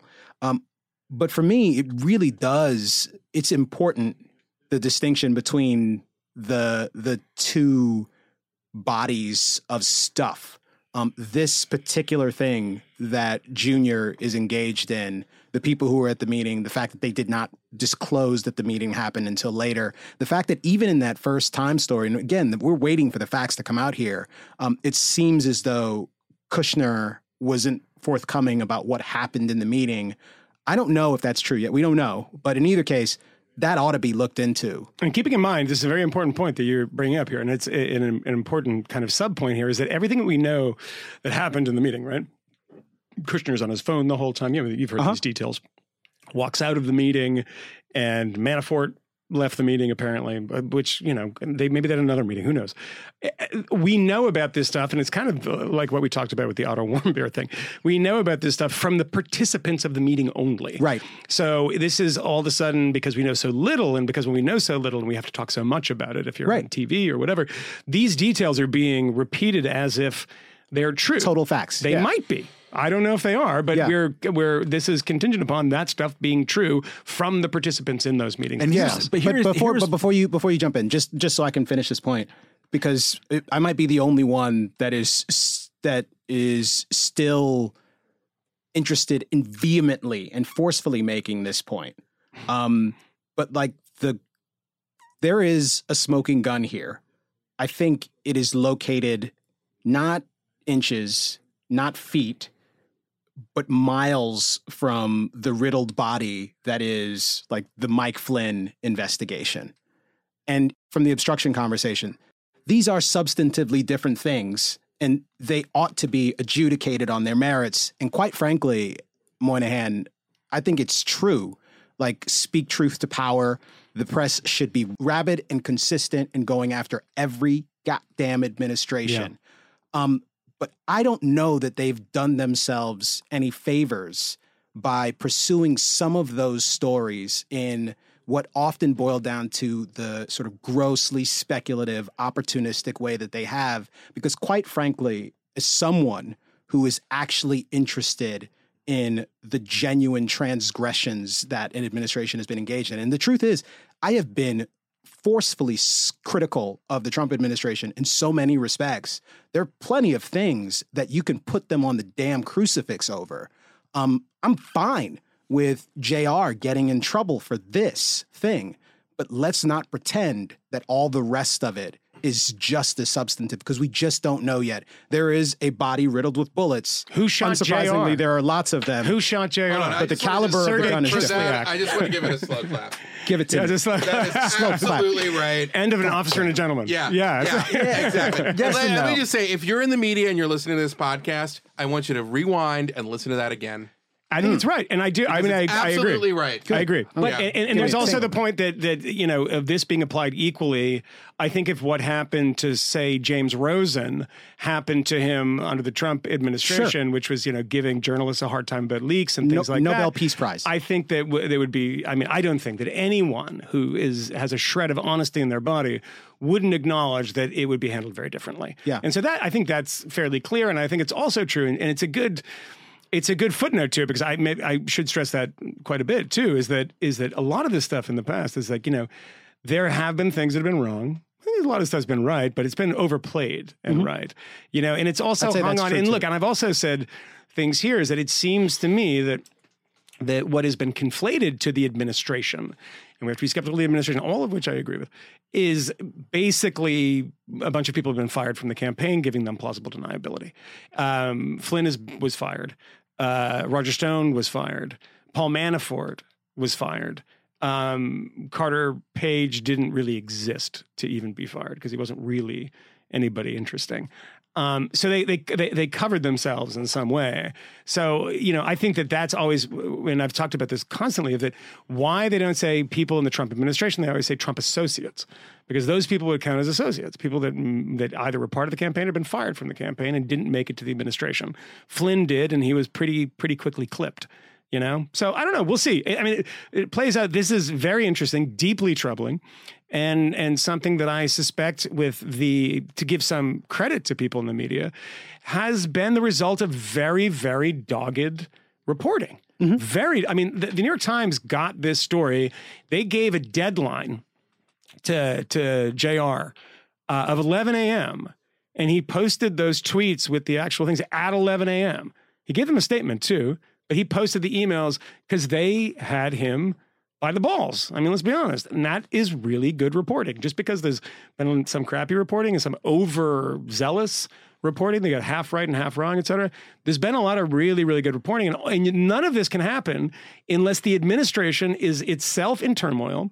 And there are people within the administration who want to do damage to other factions in the administration and they want to leak. Where did this email come from? Yeah. yeah, we don't know. This is four, f- five people in this chain. Could it Yeah. come from the intelligence services? Possibly. They didn't have an actual copy of the email. It doesn't seem right, Eli. There was a read. They had a readout. Of it. Well, of the it. New York Times has been closely following the Azerbaijani rock scene. For some, anyway, Matt, you got something by the way, else on this? apparently, my favorite part of the Hannity interview with Don Jr. was when he was like, "Well, we got to know each other in the Miss Universe pageant, and uh, he did a couple concert or luxury golf courses." the golf course circuit, you know how the Azerbaijani Yeah, yeah, rock scene exactly. Anyway, Let's conveniently leave out the I lines think, of 10. I think 10cc is playing the golf course. I just think I have a, I have an upward ce- ceiling of being really interested in what Eric Bolling earlier today or yesterday called the media's mass hysteria. Uh, because you know, hey man, collusion collusion isn't illegal at all, and it's like oh God, there are people on your network, even on your show, in terms of Kat Timpf, um, who have been able to very calmly say, "Yeah, I don't know if this is illegal or not. Yeah, I don't know if this proves the conspiracy or not." But it's shitty. You shouldn't do it, and you should be able to get to that place. You mentioned Hillary's emails and the kind of fog around it, and I think that's actually instructive. What are the commonalities behind the way that Hillary Clinton and her apologists treated her emails, and the way that Donald Trump and the Trump campaign and their apologists have treated all this. Well, they lied their fucking asses off. Hmm. And if we are going to have anything like useful norms in this fucking country, not in terms of how we all act in Washington and this kind of stuff, no, actually how we fucking act as Yeah. citizens. As a citizen, you cannot sit idly by and just revel in, oh, you know, the media is exaggerating again. When your fucking government is fucking lying to you. Sure. When the government lies to you, fuck them. Yeah. And I really don't want to hear way too much about anyone's dark fantasies over CNN fake news and all that kind of shit. Yes, all that exists. It's there. It's part of the thing that we deal with. But we know, we know, we know, we know, based on all this, that Don Jr. lied. Go look at his interview with Jake Tapper in, in June or July of, of 2016. He not only denied this kind of stuff, he said, My God, this is dangerous. Well, I- this is actually dangerous. I can't believe that people would say this. You're right. It wasn't a specific question. Did you have this? yeah, I was going to get a little legalistic, but yeah. but uh, Kellyanne Conway did the same. The, the, the No, same you're thing. right. The the umbrage with which they took anyone even suggesting that anything like that could have possibly. That's Yeah, that's yeah, yeah. that's what's eroding this democracy. Does anyone These actu- people yeah. fucking lied to That us, sort of and that's unforgivable. Yeah, that's I- sort of I mean, look, sanctimonious this for is other a counter, counterfactual. This is a hypothetical that you can't answer, but uh, but think about it for a second. Does anyone think that if one of his business associates in Russia came up to Donald Trump at a golf course and they said they were maybe an American that was working and said, "Look, I got a contact in the FSB. They got into Hillary's computers, man, and they got some shit. You want it? You think he's going to say no? You think he's going to call the FBI and say, "Whoa, no"? Of course he's going to say yes. I think he'd say, I think he'd say, send a note to my Gmail. yeah, exactly. Um, or, or maybe just DM me on Twitter. Yeah, yeah. But make sure it's a DM because I always screw up and Yeah. then send pictures Yeah. of my penis Exactly. publicly to everyone. that is, ball pick. and, and I'm only We've being a little there. sarcastic. Yeah. Um, I want to pivot a little bit Sure. because we've been going on this for a bit, but I I uh, I was enriched by this conversation, um, and I appreciate spending time with you, gentlemen. I'll say that here at the uh, at the uh, I don't know if we're quite at the midpoint. We maybe got another thirty minutes or so, but I, I wanted to talk a bit of foreign policy. Sure. Um, we've got we've got Eli here, who's actually written a number of things related to this, and uh, this is this is perhaps foreign policy palooza, uh, uh, world in disarray edition. Um, and I wanted to to unpack some of the concept in the Haass thing, perhaps as a, a teaser for folks who will eventually watch this project. Um, the the premise of the book, I, I will try to summarize it quickly, is that we, in fact, live in a world in disarray compared to the world that we occupied um, during the Cold War era. Which It's more, in- I would say this just to, just to, okay, well, you should do this. yeah, no, just say. just just briefly, I would say that that um, Richard was was uh, you know part of the George H. W. Bush administration, and he has a tremendous amount of respect for George H. W. Bush, Mm-hmm. and um, I think that that you know that that comparison that he makes world in disarray. I mean, there's no sense that Richard thinks that it was you know this is the worst time in human history. Right. It's kind of the what people misunderstand about Francis Fukuyama, who I who's in the film and interviewed him, and we talked about this, and, and hopefully we'll release some of these longer interviews. And you know, Fukuyama's been frustrated for a long time. He's like, I never said history was over. I just said the pinnacle of achievement has been reached. I mean, this is where you go, which is liberal democracy. I didn't say there was going to be no more wars. I didn't say that there's going to be challenges to it, but I said this is the pinnacle of where we can be. Right. You know, utopianism had died and you know they might, it might make a comeback but this is kind of the high point for, for in human history thus far and to uh, rich is I just to you know I don't want to defend him I mean he can he can do it himself but and I think we might maybe we can do a special edition with Richard and I can That'd get into great. it because you know in our interviews we we debated things and and um I think one of the things that he's saying is that, and this is true. He said that, that, you know the sense that after the Cold War, in that that uh, which we have in the film is the is Bush's address uh, to Congress when the the the the a New World Order speech, which I remember playing in the background of uh, the U2 concert that I saw. Um, in 1991, it was like New World Order, New World. You know, it's like you know Voodoo Economics, and then like the band starts playing some song that sounds like every other song. And um, but that was it, it's kind of wrapped up with the Fukuyama idea. uh, Idea is that you know he doesn't say, and I think we even mentioned the film that that the 90s was a bucolic, calm time. No, no, not at all, genocide. actually. You had a war in Europe, but it was definitely a different feeling that you know people were banding together, banding. I mean, like Russia, is very different, obviously, when it comes to you know bombing an airport in Serbia and everything. But that there was that that there was this kind of moment of peacefulness, of, Right. or, of the idea in the foreign policy establishment and with people in general was not necessarily the Fukuyama idea, but this idea that maybe maybe we're pretty good for a little bit. No, I think that's a good point. I Two think the- countries that have McDonald's will never go to war that with each other. was This was, uh, so commonly very, said. a very dumb observation. I- I but, don't- but but but not not totally. So so that is an extension of what Milton Friedman said basically was that um, and, and- and look to be honest, I mean, Friedman uh, I think might have acknowledged this too is that he was wrong about this in one key sense was that if you open up an economy and you have an authoritarian system not necessarily a dictatorship can be a dictatorship can be an authoritarian system can be you know a very sort of conservative system an open economy will put so much pressure on the government that'll ha- uh, that'll ultimately open the government too. And there's a lot of there was a lot of evidence previously to suggest that that was that would the Chinese decided to say you're wrong, Milton Friedman, right? and, and that was his argument about Pinochet's Chile and pl- places like that. Although the China, there's no private pop property in China, well, which is a, a yeah, pretty it's a com- yeah, you know, it's a complicated thing about you know how businesses interact them, themselves with the government, Right. in China. But that was the kind of thesis of that, and that Sure. got simplified in a way of like, if you have a McDonald's, you'll have a McDonald's because you know the Soviets only got a McDonald's when they opened up, right? If you have a McDonald's, you're going to be opening up, and therefore you guys Yeah, don't go to yeah, war yeah. because you have too many economic interests at stake, and that is not necessarily. Uh, a watertight argument, I guess. Yeah, yeah. Well, I mean, look, in in order to understand, uh, I think Haass's argument and perspective, one ought read the book. Yeah. and watch the documentary. They go they go well together. But the documentary is an hour of and a half. The book will take you like nine hours. Yeah. Well, if you care about ideas, you you maybe read the book. But but the thing I wanted to get at was the the reason the Cold War dynamic comes up is because he talks about sort of this bipolar balance of powers, um, the the world in which people inhabited when there was the Soviet Union on one side with nuclear weapons and the United States on one side with nuclear weapons. That there was an order in the world. Not to say it was orderly and utopian, but Yeah. there was an order in the world and some sort of system, uh, a diplomatic process, an understanding of how far one could push, and importantly, and this is the recurring theme in the in the film, I think, that there was an expectation about when force would be exercised in a particular circumstance, how far one could push. Um, I understand the argument. I think it's an interesting argument. Um, I don't know how true that argument is. And as he acknowledges in the book, I mean, we had the Cuban Missile Crisis and various other close calls um, during that era. Era, but I also think just it's easy to look back at that period of time and think, yeah, that was that was a little more manageable. Well, it it is because the worst didn't happen, but it certainly could have. Um, so I don't know how much of a disarray we're in, but what's certainly relative to the past.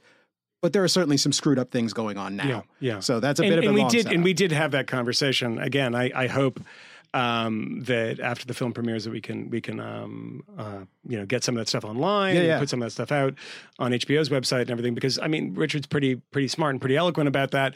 And again, you know, there's there's uh, plenty that that we disagree on, but I think that re- one of the points of his book is that uh, there's a huge danger, and everyone knows the danger of overreach. That if if the government goes too far, if uh, foreign policy becomes something of an obsession to, you know, as Eli referenced, uh, Condoleezza Rice says, we're not the world's uh, 911. If you become that, the overreach can have so many ill effects, and we've seen those, and we talk about them all the time. Richard also puts into that mix is that if you kind of pull back too much, that can also have a lot of bad effects too. And his point, and again, I'm making his point Yeah, yeah. For, for him because he's not here, but um, he's got better things to do. He's the head of the Council on Foreign Relations. I'm just a schlub. I But think this is more fun. but yeah, I mean, but so if if you pull back too much, what he basically says is that it's not as if no one is going to, you know, step into that void. Somebody will. And oftentimes those are very bad actors. Mhm. So you have to understand that when you pull back, who fills that void because it never goes unfilled. It's almost like the the kind of thing about the the the uh, Dakota Access Pipeline or the tar sands in Canada and the rest of that pipeline is going to. It's the oil's not staying in the ground, guys. I mean, you know, if you shut down this pipeline, it's going to be a different one. So don't think that the Chinese will take that oil, and that's you know is what's been has happened in Canada when you have these tar sands debates and everything. It, it, when you protest and you get your government or you get you know this company to not do a thing it doesn't mean that thing is not going to be done. It's just going to be not done by that company or that government. So R- richard's argument in a lot of ways um, and again i mean i hope we have an opportunity to actually talk about the film the, the two of us and i think we're going to um, in which i can you know push him on some of these things um, is that you know when when you walk away from Syria, and I'm not saying that there's a wisdom in intervening in Syria. I'm just saying this is a this is a pretty indisputable fact. You walk away, guess who walks in? You know, it's not going to be left. It's the Iranians, the Russians. I mean, this is it, it's not as if well, let's just let the Syrians duke it out because there's. I mean, what are the percentage of Syrians that are actually doing the duking it out now at this point anyway? Well, let's let's you know, so the- so so that Yeah. kind of thing is is, and again, I'm just making the kind of argument he makes, but that that's kind of a lot of that in the film. Well, let's turn to, to the Middle East specifically, um, because in the film you go Middle East um, and you talk about the the war on terror and some of the other engagements there, specifically Iraq and Syria, um, and then we go to North Korea and China um, and uh, Ukraine. there- Ukraine was the other place. yeah. Well, we may kind of breeze by Europe pretty quickly, but maybe let's start in the Middle East. We have the Mosul campaign, uh, which is wrapped up at this point. Pretty Um, much, there, yeah. there have at least been some mission accomplished banners unfurled, which that never ends up badly. Um, and um, we also have the situation in Afghanistan, uh, where Trump has essentially said that he's going to give the generals carte blanche to make decisions there. And the Wall Street Journal also reports that he's capped the number of troops that can be sent there. It's somewhere under 4,000. In I either expect case, more, by the way. My reporting says it'll be more than that, but so, there'll so, a cap. so what do you what do you make of this? I mean, given given these particular trouble spots, Eli, you've been writing about this as you just indicated. What do As you, a what do you make of the situation? Eli. Yes. Fight with Camille. the neocon versus what? I I was going to say something else, but I I mean, would get, it would be bad. so let's, let's let's start with Mosul. Um, and the reason that Mosul is important is because when Mosul fell to ISIS, the real oh shit moment was holy fuck, we spent 10 years, 12 years training these guys and building up this army, which was the majority of the effort in Iraq. I mean, the, the war was won within a couple months. Most of the time was trying to remake an Iraqi military that was capable of protecting the country. And they fell within hours to a ragtag group of guys who had, some of whom had broken out of jail and, you know, who'd commandeered a couple vehicles and fought ferociously. And basically everybody left their posts. And that was like, and for me as an interventionist, I said, what the hell are we doing? We're never going to get it right. Um, so the fact that the Iraqi military has won back Mosul is a good thing, but there will be lots of problems afterwards. I mean, and like to get specific, one of them is going to be the list of people who collaborated with ISIS. There is such a list Mhm. who will be allowed to return to their homes, who will have to face some sort of legal process, using air quotes. Uh, and that is really political. It's going to be hugely political. Um, so just off the bat, who's on the ISIS list? Very similar to the issue of what was known at the time as de-Baathification in the 2000s. Who collaborated at such a level and they did terrible things with Saddam Hussein's regime that they cannot be allowed back to their jobs. They can't be allowed to take a pension from the government and things like that. And that's going to be a nasty fight. And hopefully that will not turn into a new civil conflict. But uh, but you also see the conflict now as it's as it's been as the Iraqi army, you know, a pretty you know sectarian organization in so Mm-hmm. many ways. Uh, you know, going through Mosul and the reprisals have been pretty brutal. I mean, we've Yeah. seen a lot of the videos. Yeah, Um, a friend of mine who is uh, a war correspondent, he's been a war correspondent uh, for since 9/11, I think around 9/11, uh, told me when I went to his apartment the other day, and he showed me it was really interesting. He showed me a, um, a, a license plate, like a small license plate. There was an ISIS uh, created license plates, very professional looking, and it was for a scooter. And, and it was like this is like they had sort of it probably functioned better than the New York State City currency. government, and Yeah. it had currency. You know, Jenan Moussa had just shown like all the coins she the ISIS minted coins and everything. And he said to me, uh, he just got back. He was in Mosul for three weeks, and this is a, quite a bit for him to say say this. Um, he said, "I have just on the most basic level, I have never seen so many dead bodies in fighting as I saw when I was in Mosul. Wow. And he was with the, uh, uh, I think a, pre- a few previous days with the journalists who were who were kidnapped and killed. I think they were French journalists. I think there were two or three that were that were kidnapped and killed in Mosul. And you know, if you talk to people who've been on the ground with these troops, they behave reasonably well when there's reasonably well when there's sort of Western embeds and people around.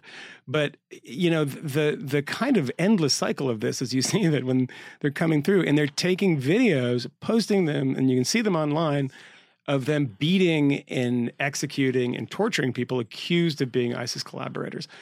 Some of them might very well be. Some of them might not. be. Probably not. right. Probably not. Probably not. There might be just a sectarian instinct there. That is the thing. That will sow the seeds for the next conflict. that's the next conflict. And Right. that's really depressing about this stuff is that, you know, when you look at these things in the kind of chessboard way, um, it still doesn't make a hell of a lot of sense. And it's still, you know, But no, no, I, want to I want to make a, a point here, which I think Sure. Camille will will disagree with.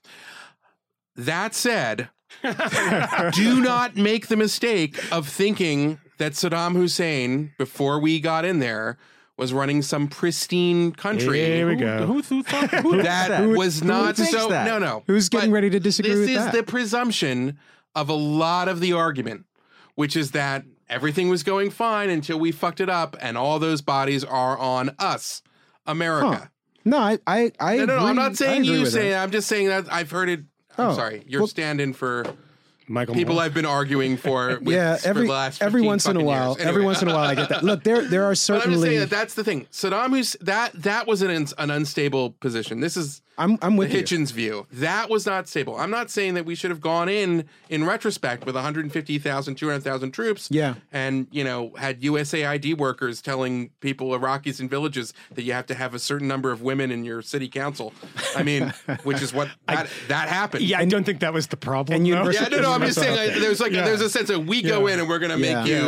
Uh, we're gonna I make don't you. mind like- them being here. They're a little too woke. I mean, that- I think that was the issue. Right. I think it was probably them Is- being there in the first place. When do I get to beat them? Anyway, um, that's anyway. We can cut that out in post. It's fine. That's Just leave it. Leave it. It's- Leave it. It's fine. It's it's fine. My point. My so so I'm saying that that was like kind of a time bomb waiting to happen, and a lot of the the violence in Iraq today is still a reaction to that. And I'm not. I don't necessarily have like a, a, a, a an an easy answer to it. Mhm. But what I think we've settled on at this point is that instead of having, you know, the U.S. military in uniform patrolling every street in these major Iraqi cities or wherever it is, you will have U.S. special operators working with Iraqi military units, somewhat from behind, you know, blending in and sort of doing training and fighting. And it's going to be that for a while. Uh, Camille's face is like I- I'm just I'm just uh I'm I am imagining. you don't have to be so gracious to our guests. it's no, listen. He, No, it's okay. I see you just- seething. He just he just strawmanned like every ill-informed uh, libertarian perspective and placed it all on my shoulders. Yeah. Like I've All right. We do that Sometimes. I just got that for that. Yeah, no, It's it happens. fun. It happens Yeah. frequently. Uh, no, I mean, I, I think Black what- Paul. one of the things that's interesting about So I have these newsletters, and that I've got some very interesting theories on AIDS. interesting about not just the Richard Haass worldview or the Eli Lake, uh, you know, Avigdor Lieberman uh, worldview, yeah, uh, yeah, yeah. um, or, the, Malcolm Begin. or the Black Ron Paul. Uh, Keep it on the low and don't tell Reagan. Is that, this is the um, story of Menachem Begin? Sorry. part of the part rap of the that I uh, wrote part of the sense back. of the world in chaos. Okay, a little, little kind of like a fairy tale here. Personal hero, Menachem Begin of mine. in there in the 90s which in retrospect looked great uh at the time the leaders of the west were freaked out by change they just didn't like stuff that was i mean germany reunified over over too fast for margaret thatcher for oh, for sure. for, yeah. everybody Yeah, Uh, I'm- yeah she was I, resistant to that. Yeah.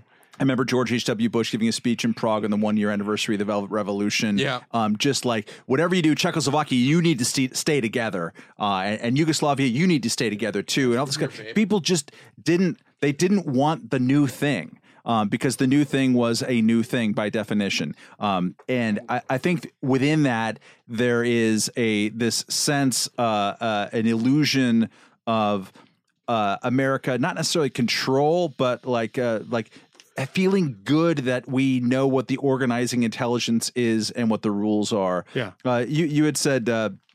Uh, Michael or, or Eli or some combination uh, thereof that like you know when when uh, America recedes then you know the bad guy uh, uh, comes in or oftentimes it's people who you don't like come in.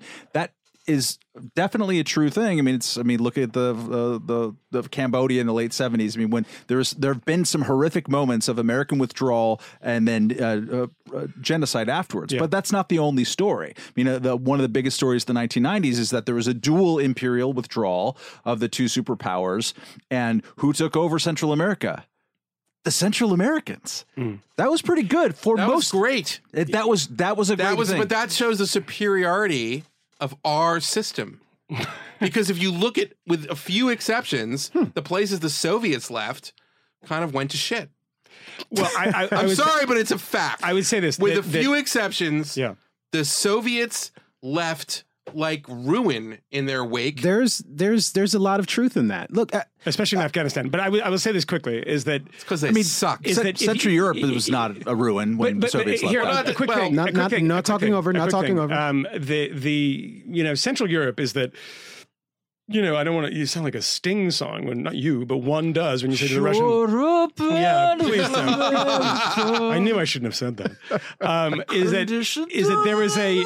I don't subscribe seriously, to can- this point Can of we stop? view. Can Sorry. we stop this now, please, everyone? we've been You're in all this fired. room. We've been in this room for a long time. Uh, Please, too go ahead. long. No, but there there's a great difference in, in you know when you exit Czech, well, they being the Soviets exit Czechoslovakia, exit Poland. Poland, in particular, has you know a civil society waiting, dying to join the West, and this is of course NATO expansion, and this you know these are the choices that these countries make because they desperately want to have the civil society that's been denied them. Very, very different, obviously, when you apply the same lessons to places where an Abraham Lincoln brigade of psychopaths are going to come in from Europe. Now, it's obviously very different now, and land in Syria and say, we are going to have a contest today of how many gay people you can throw off the the top of this building. I mean, it's very, very different than Lech Walesa. I and, totally you know, I agree with that, yeah. and, and I think those that, are the things one has to be that, very careful And that days. metaphor was mangled, and, and I No, no, said sure. this, No, I understand. I know you know that, but, At the, at the time when that was being used by the Wolfowitzes of the world of saying, you know, we're going to be greeted in such a way, and don't get your hackles up, Eli, when I, I mentioned that. But but I think that what's more interesting is what happens in Africa and Central America, which don't have the same kind of democratic traditions as Czechoslovakia did in the interwar period, um, which have struggled with what happens afterwards. But whatever would happen afterwards was so much better. They're struggling through it, but Well- they're not Well, killing each other. let me- let me- Bolivar let me- would beg to differ on the let me Central let me America let me point. push Yeah, back I on one thing on Africa is that it, it does in some ways go to prove the Haassian point of that when uh, you know the sort of decolonialization movement happened, um, which was necessary and which uh, should have happened earlier. And which is a blight on the West in almost every way. But when you, you know, back out and then all of a sudden, you have, you know, Robert Mugabe, who's uh, in the non aligned movement and backed by the Soviet Union. You do have people being backed by the worst. Not the worst player. I mean, you can't, there's no way to quantify that. You know, Rhodesia was a horrible, disfigured country run by racist scumbags. Period. End of story. But, you know, when that vacuum was, I mean, were the British there to help democratic forces establish a democratic government. I mean, what happened in the Cold War, especially in Africa, you have Cuban troops fighting in Angola, you know, other sides, South Africans. I mean, who knows? Everyone's terrible in that conflict, right? And when you pull out, it wasn't as if you know they were just going to flower in this democratic way. You have the worst in, in some cases in a lot of cases actually the worst elements supported by a very very bad superpower. It doesn't mean that what happened there previously was good. It wasn't. The status quo shouldn't have existed and it should have ended earlier as i said. But it i mean in the kind of grand power chess moves the soviets were watching Africa. And there's a the, the great uh, Christopher Andrew's book, the guy from uh, uh, um, Cambridge University, who wrote the Sword and the Shield, the Vasily Mitrokhin archive. Amazing book. Fantastic. All these great KGB things that he hand wrote from the KGB archives. The second version of that, often ignored, is a is a book called "The World Was Going Our Way." And what is meant by that title was the Soviets were quite happy that in former Western colonies they got in there so deep to make sure a bunch of you know dodgy people that they could control mm-hmm. would then would then come in. So just to the broader point that Haass makes of that, you know, when when things pull out, and again, it's not to say that you shouldn't have, because it absolutely was necessary to do, and I want to be very clear about that. Is that it doesn't mean that the bad guys aren't going to come in and it's just going to Sure. democracy is going to flower. And you see this now in a belated way with Russia in Ukraine. I mean, the, the if you listen to Vladimir Putin, what he's very, very upset about, and we talk about this in the film too. What he very, very upset about is, of course, NATO and all this stuff, and we were humiliated after the Cold War, et cetera. But there was a long enough period of time through the Yeltsin period in the '90s and the kind of, you know, what they called the cowboy capitalism period, but it was actually just, you know, you know, gangsterism in so many ways, and this concentration of power and wealth amongst cronies and scumbags and gangsters is that the second Putin comes onto the scene in a substantial way, and then we took him around 2000, all of a sudden there's a 10 year period that he's like, you know, we lost that time. Let's start destabilizing our neighbors. Not to say that Yeltsin didn't do the same thing in Chechnya, the first Chechen war, the second Chechen war, you know, Putin's. Ukraine isn't really a surprise. Georgia, not really a surprise because he just wants to cut out that 10 year period and get back to like if it was 91 and he kind of ascended to the heights that he ascended to now, if he did that then, the world would be very different. He's still avenging the Cold War. That kind of dynamic still exists, and it's it's it's unfortunate. It's very very depressing. So anyway, Well, I, I, I, got back to Russia. I'm sorry. Yeah, no, no, Yeah, it's sorry, it's sorry. it's all it's all uh, foreign policy, and it's all it's all related in important ways. And I mean, I think there's there's a broader point, and and certainly when you talked about um, the the campaign that is just wrapping up in Iraq, and the fact that there there really has been um, pretty pretty intense carnage there, that the Iraqi military um, is in fact fairly sectarian, and I mean, certainly Eli, when you suggest um, that there are places where we can have a role, perhaps have a role in the background where we're supporting um, the them logistically, and we have special forces on the ground in the way that we do in Iraq. Um, it's it's one of those situations where, I mean, good outcomes obviously aren't guaranteed. I mean, it, it could it could go sideways, um, and it's certainly possible that you might be able to engineer a Germany or a Japan in certain places. Um, and it's certainly Not in Not Iraq. there. Particularly in Germany and Japan. Yeah. Not in Iraq. in, in many other not going to places in many other places you can't and and it's definitely the case that when you draw out you have power vacuums and someone will fill that power vacuum um it's also true that as a rule i think i, I buy into the to the sort of hayekian notion and it's not hayekian really narrowly. I think it's broadly libertarian about sort of the cultural institutions that arise over time in organic ways that there are there is all sorts of bloodletting that happened here in the United States for us to ar- arrive at the institutions that we have here um, that are in fact sort of sufficiently durable um, that they can survive various things, cultural institutions and political institutions. And quite frankly, a lot of these other places simply have not had the room for those things to evolve and develop. Therefore, ergo, perhaps, I suspect it's going to be a bit of a shit show in a lot of these places, whether we're there or not. And I don't know how good it is for us to be close to many of these things. And, you know, the, the major sort of sticking point for a lot of people when they look at U.S. foreign policy right now, um, and certainly uh, it, there was a, it's a theme of Haass's book, uh, is uh, Syria and the fact the Obama administration didn't do enough, that they didn't take the opportunity to have the United States make an impact there, and that this is an example of being too hands off. Maybe. I, I really think that we just have to accept that that is the best that answer that we can actually provide. Maybe it is definitely the case that the Russians are there running the show, so to speak, as they were quote unquote running the show in Afghanistan. They were in charge there. Well, can I? I don't know that uh, that was a situation that the United States actually wanted to own either. And I'm not certain how much worse that situation would be if the United States were deeply more deeply involved or even more hands off. I'm just I can't be sure and it and it's I think it's who of everyone engaged in these conversations to acknowledge that maybe our way is better is the best you can do and quite frankly, you know, foreign policy central planning in my estimation, the folks who guarantee good outcomes, I don't trust them any more than I trust other kinds of central planning. Hey, Well, gentlemen, if I, I- if I could just jump in, uh, I think uh, I think I'd like Eli to to respond to that uh, lengthy Camille diatribe, and then uh, I think we should move on. Don't you don't you ever jump in and Oh call my anything I've said a diatribe. Yeah. I don't Dear think- Lord. All right, first of all, I endorse your point about being skeptical of anybody who promises an outcome in a war or in a kind of any kind of intervention. That is a lesson that we cannot learn enough, and you are right. But in certain circumstances, such as ISIS control of Mosul versus the imperfect Iraqi military, there is a clear outcome which is better for the world, Iraq, and our national interests.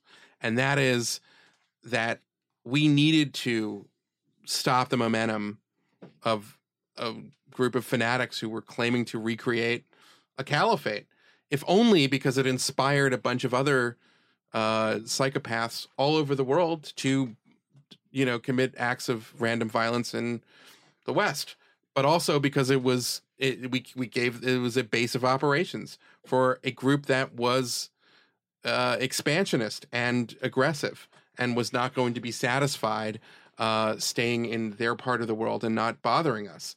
And uh, even though you're right, I was in Iraq about two and a half years ago, but I saw the beginning of these campaigns and wrote very critically about how Iranian militia leaders were ordering Iraqi officers, general ranked officers, and that the Iranians had effectively infiltrated. And this was a bad thing and sectarian and all of that. Um, you can make some progress there around the edges, but it's always going to be a problem. And we should be aware of it. But even that said, it's better that the Iraqi government has control of Mosul than ISIS. That is like a pretty easy one. As for what we could have done to prevent the slaughter in Syria, I resist the calculation that the blood is on your hands, Obama, for not intervening because the blood is. We know who the we know who the um, people who are responsible for that um, are, and uh, you know it's the Iranians, it's the Russians, it's ISIS, it's all these other people who were part of that bloodshed. But there were things that we could have done that were short of Operation Iraqi Freedom. We could have provided no fly zones and safe zones for the rebels that we trained. We could have continued to support them. And even though it's absolutely true that on Wednesday some of these rebels would be Qaeda and on Tuesday they'd be moderates or whatever, the more we're engaged, the more that we're there, the more that we kind of create a place in which you say, all right, you're going to be a moderate here, that affects the outcome. It's sort of like the Heisenberg principle. So it's you can't know what's in everybody's heart in this regard, but you can affect the uh, aspects of how they behave and what they stand for on the ground by being more engaged without, you know, launching what I think is a would be a, a kind of a, a a folly of nation building in Syria, which um, we we we are not we're not going to do at this point. But we could we could do things to advantage the Syrians who were sort of the least worst option in Yeah. my view. Well, we, we've been going at this for about uh, 90 odd minutes, maybe. Yeah, Maybe, maybe yeah, not quite. yeah, Um, yeah. I, I think we should probably pull out of this thing. I'm, I'm Sure. there. There is, I think, any good I'm conversation. too. I any good conversation always leaves me with like a bunch of questions that I wish I had an opportunity to ask, which I think we'll just table for next time. Um, but I don't know. Do we have any uh, parting shot, last minute things? I I did give want us to a little some idiot wrote this. Please. Uh, this is a Do it. pylon. A lot of people were already talking about this on Twitter, but I think it's worth uh, talking okay. about for You're half allowed. a second. The, the Guardian uh, ran a, a great headline today. Uh, Want to fight climate change? Have fewer children. And it's actually a uh, it's more of a new study proves this type of article. It's about a study that comes out and looks at measures different ways that your carbon footprint can be changed by your behavior and all this kind of stuff. And it's less declarative, but the headline itself uh, is uh, it's it's crazy, but it also speaks to a way of thinking, both in terms of uh, you know, the media, New York Times or Guardian reader's sense of constant guilt about the way that they live their lives, whether it's engaging in nail salons or shopping at Amazon or having kids uh, and this kind of stuff, which is ultimately, I think, pretty narcissistic uh, um, uh, sense of guilt. But it's also uh, just kind of um, how do we say this? Uh, it's it, it's wrong.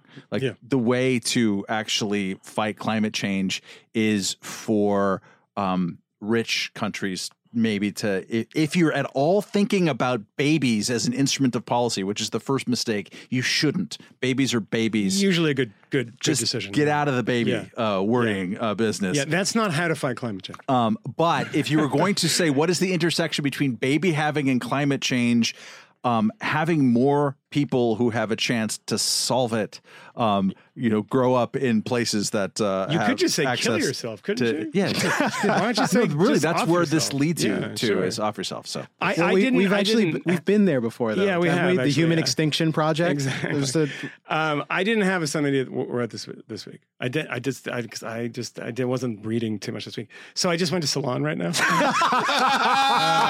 no, I haven't, I haven't read it. I haven't read the story. I just. I just have a headline. I didn't read the story. It's from today, um, but I haven't read the story, so I can't. I can't vouch for the actual piece. But I can vouch for the headline. Uh-huh. And as long as you admit up front that you only read the headline, it's totally fine. And apparently, David Brooks wrote this column that I, everyone was really upset about, and I read it and I was like, "That's just dumb. I could, I can't get exercised about about his." But there is something in it that is mirrored in this headline. Uh, David Brooks wrote a column, and there was a, a, a paragraph in it that most people like a screenshot and post. It was about him bringing his poor friend to uh, a uh, fancy sandwich place. yes, non-college educated friend. Yeah, and uh, and his friend got up to the counter and proceeded to shit himself because he wasn't familiar with the Italian cured meats, and then punched somebody and ate uh, ate a baby, and then said, "Can we get some tacos?" And I don't think he meant like fancy ones, you know, like f- probably fucking Taco Bell because he's a scumbag that David Brooks is hanging out. He's probably got, he's probably an animal. He probably did prison time and like homemade tattoos and all that stuff. So that is one end of that is the David Brooks column, which I read and was admittedly stupid.